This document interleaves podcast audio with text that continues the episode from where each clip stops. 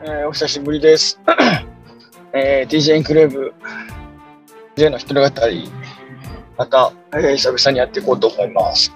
で、えーそうですね、今日、まあ話をしたいテーマというか、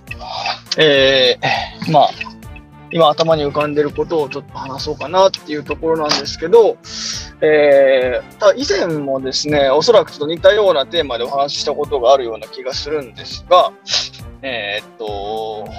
まあ、正しさで人は動かない。価値で人は動く。っていうことを、ちょっと話してみたいなと思います。えー、まあ、あのもうすぐ転職して1年が、えー経とうとしてるんですけども、まあ、その中で、1年間の中でもそうだし、まあ、最近、1、2ヶ月、まあ、ここ特に1ヶ月ぐらいですかね、とかも、まあ、日々、いろんな葛藤があって、えー、まあ、あの、今すぐにこの仕事を、あの、辞めることは自分にとってまだプラスじゃないっていうことが分かっているので、そういうふうな動きは、あの、しないつもりなんですけど、なんかこう、あの感情的にというか、情動的にというか、あのふと、まあ、ね、あの、チャレンジをしているから当たり前っちゃ当たり前なんですけど、なかなかこう、うまくいかないこととか、えー、なんですかね、その思うようにいかないこととか、まあちょっと、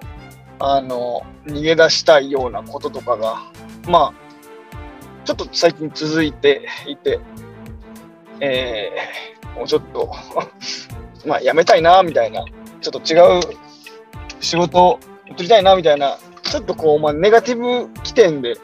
えーキャリアを考えるみたいなこともあったりはします。まあ、なんかそれ自体は多分、なんていうんですかね、当たり前のことというか、まあ、あの、キャリアと向かい合っていくと当然あることのはずなんで、えー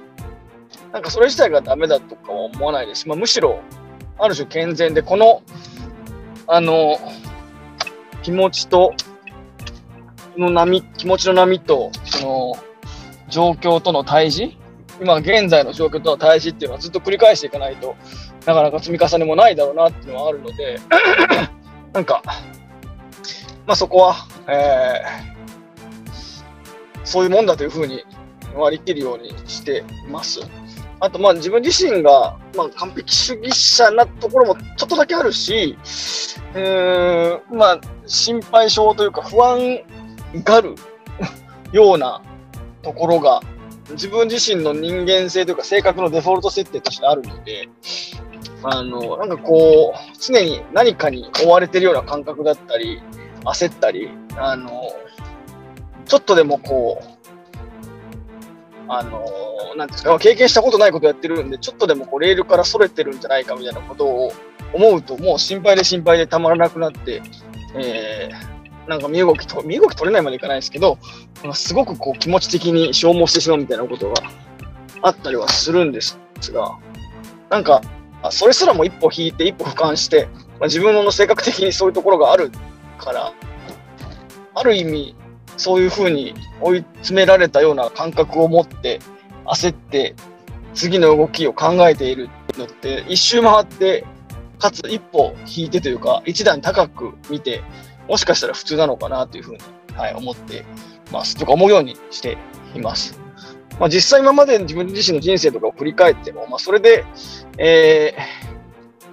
ーまあ、ダメだったことって多分ないので、まあ、こういうふうにちょっとビビリのような感じでいることは、まあ、決して悪いことじゃないんだろうなと。あの、メンタル的にはちょっと消耗しますけど、えー仕事進めるっていう上では特に悪いことじゃないのかなというふうに思ってます。で、えーまあ、今日メインで話したかったことはそこじゃなくてですね、やっぱりこう、まあ、正しさと価値って、うん、なんか重なる部分をちゃんと探さないと、やっぱり良くないなと思ったっていうのが、一番話したいことです。そうですね。で、えー、まあ、端的に言うと、やっぱ最近結構ムカつくことが多いんですよね。で、何にムカつくかっていうと、まあ、職場の、まあ、先輩というか同僚というか、から、えー、っと、まあ、結構いろいろ、なんていうんですかね、まあ、アドバイスなのか、こう、うん、なん、なんて言ったらいいんですかね、あの、もう、論理的にこうだからこうだよみたいなことは言われることがあったりとか、まあ別にその方との1対1の関係性だけじゃなくても、他の場面でも、あの、割とそういうことってあったりするんですけど、論理的に正しいことを突きつけられて、正しい、これが正しい、だからこれをしろっていうふうなことを言われたりすることあるんですけど、正直それ、全然響かないっていうか、うるせえ、黙っ黙っとけぼけ、こらみたいな感じにしか個人的には思えないですよね。で、えー、まあ、前職でもそんな感じの人とかっていたりしたんですけど、その、正しさが正義っていうのはやっぱり、うん、それはイコールじゃないと思っていて、まあ、厳密に言うと正しさを正義として振りかざす必要が意図的に戦略的にそれやることに、なんだろうな、価値というか、まあそういう切り札を持っておくっていうことが有用になるっていうことは、まああるんですけど、ちょっとそれは、あの、レアケースというか、ああまり振りかざすべきものではないっていうふうな前提に置くと、えー、正しさを軸に進めていくことって、ちょっと限界があるなって思ってるんですよね。うん。なので、なんか、それを理解できずに理解されずに正しさだけを、えー、どんどんどんどん前面に押し出されると、結構ムカつくなって多分なると思うんですよ。てか私はなるんですよね。まあ感覚的に言うと、えー、まあなんか夏休みの宿題をやろうとしているときに母親に宿題やったのって言われてやる気をなくすみたいな要素がちょっとあるのかなと思ったりは するんですけど、その、やっぱり正しさっていうのは、うん、帰ってくる場所であって、はめに行く場所じゃないなと思ってるんですよね。その、正しいからこれをやりましょうって言っても、本当にその正しいやり方だったり、正しいものを身につけたり、正しく物事を進めたりすることで、本当にその価値が生まれるのかっていうところはやっぱりよく考えないといけなくて、えー、なんかここがちょっとこうね、イノベーションのジレンマみたいな話ももしかしたらあるのかもしれないですけど、なんか正しさを追い求めていったところに、実は価値ってないんじゃないのかなっていう、まあ、ゼロじゃないですよ。ゼロじゃないんですけど、価値の最大化ってできないんじゃないのかなっていうことを最近よく思っていて、うん。っていうのはあるんですよね。あんた宿題やったんか、もう夏休みあと3日で終わるでって言われて、あの、いや、事実そうだし、宿題早くやれっていうのはそうなんですけど、それで宿題が終わるのかっていうことでもないし、その宿題が終わってないって事実がそこに残るだけで、宿題をやるっていう解決には多分つながらないんですよね。で、そんなこと言われるんだったら、あの、あんた宿題やったんか、もうあと3日で夏休み終わるでって言われるんじゃなく、言われはしても、えー、ななんすかね、えー、っと、ちょっと読書感想文の書き方が、ほら、これ見たら載ってるから、これちょっと真似して書いてみとか、なんか、そんな感じの、その、状況を突きつけるだけじゃなくて、その状況を改善、解決するためのものを、あの、つなげていくというか、出していくみたいなことが多分、あの、一番価値のあることなんですけど、なんかそれって結構置き去りにされてるなっていう風な気がします。で、なんかまあ今喋りながら思ったんですけど、えっと、以前の会社でもそう思ったし、今もそう思うってことは、やっぱり、なんかそういう罠に陥るケースって、まあ、どこの会社、外資でも、いわゆる日系企業でも、えーまあ、カルチャーが、ね、多少違っても、まあ、多少どころか結構違っても、やっぱそういうふうな罠に陥ることって、やっぱあるんだなっていうことは 話しながらちょっと気づきました。で、そうですね。なので、やっぱり正しさって使い方なんだなっていうふうに、やっぱり思っていて、えっと、まあ、例えば製品とか、まあ、サービスとかの、えー、を相手に伝える、お客さんに伝えるとか、まあ、別に同僚に対しても、あのこういうふうなimplemation の、 implementation の仕方をやりましょう。これが正しいからっていうことではやっぱり人は動かなくて、それをやった先に何があるのかとか、まあ、それをやることの意味とかが、やっぱりないと動けないなと思うんですよね。で、まあ、そこは、そのどこに意味を感じるかとか、なんかどこに価値を見出すかっていうのは、もちろんそれは人それぞれってあるんですけど、うん、結局その、えっと、正しさは説得するための道具かもしれないけど、人を動かすための道具ではなくて、えー、人を動かすにはやっぱり感情を動かさないといけないっていうところが、どうしても返ってくると思うんで、その感情を動かすためにやっぱり価値を伝えないといけないっていうところが、なんか最近改めて、ね、気がついたところです。なので、まあ、よくね、その 営業のノウハウ本とか、まあ、YouTube のコンテンツとかも最近結構見るんですけど、そこでよく言われるのは、結局その製品の機能とか、サービスの機能とかを紹介するんじゃなくて、その先にどんな価値があるのかっていうのを言語化できないと、相手に響かないし、相手がそれを、ね、商品だったり、サービスだったりを、採用してくれないっていうのをよく聞くんですけど、本当にその通りだなと思っていて、それを、まあ、現職の今の部署がちょっとなかなか、うーん、まあ、で、できてないというか、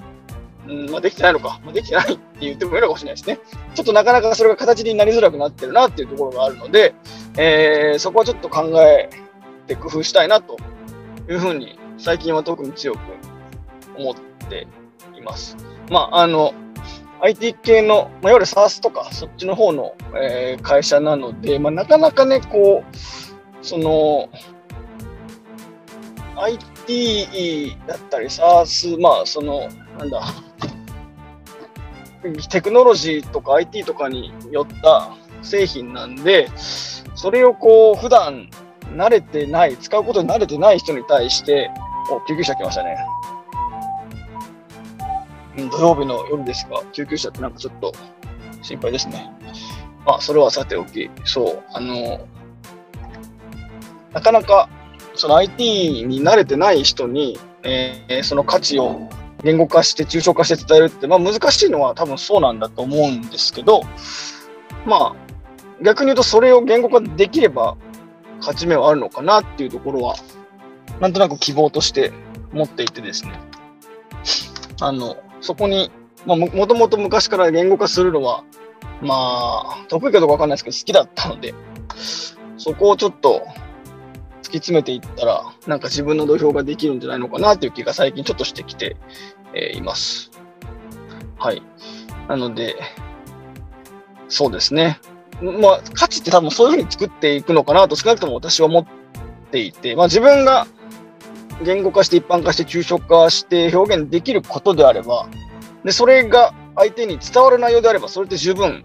なんていうかな、その価値なのかなというふうには思っているし、それを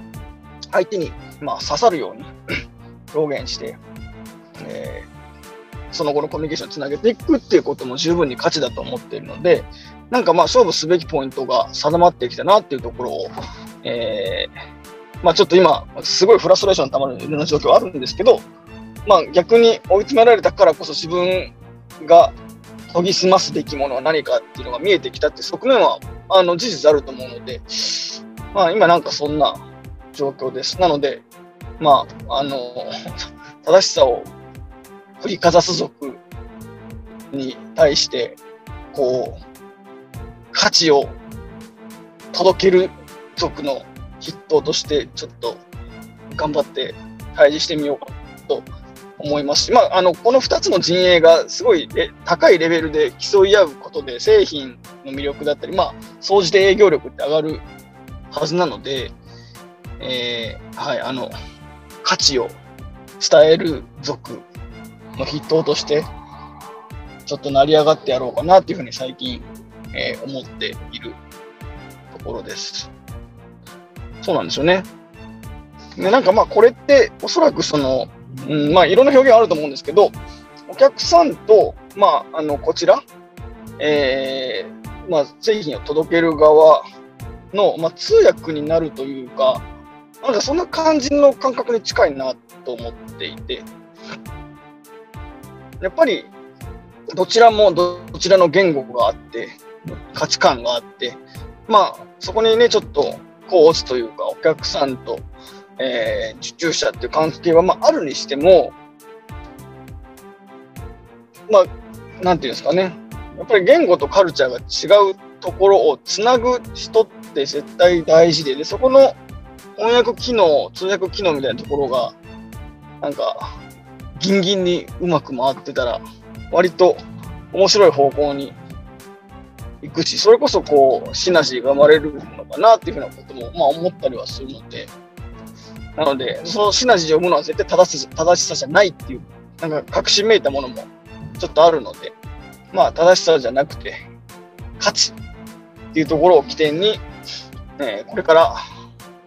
勝負を改めてねしていきたいなと。で、まあちょっと今、えー、ちょっと悶々とした状況ではあるんですけど、フラストレーションたまる。はい。あの、挽回してやろうかなと思ってます。はい。またちょっと抽象的な話にはなっちゃったんですけど、えー、正しさは振りかざすものじゃなくて、えー、帰着する、帰っていく場所。で、えー、ね、相手というか、まあ、人の心を動かすのは正しさじゃなくて、価値というところのお話を今日ちょっとしていました。はい。ということで、えー、よければ、ハッシュタグ、えー、DJ エンクレーブで、えー、感想だったり、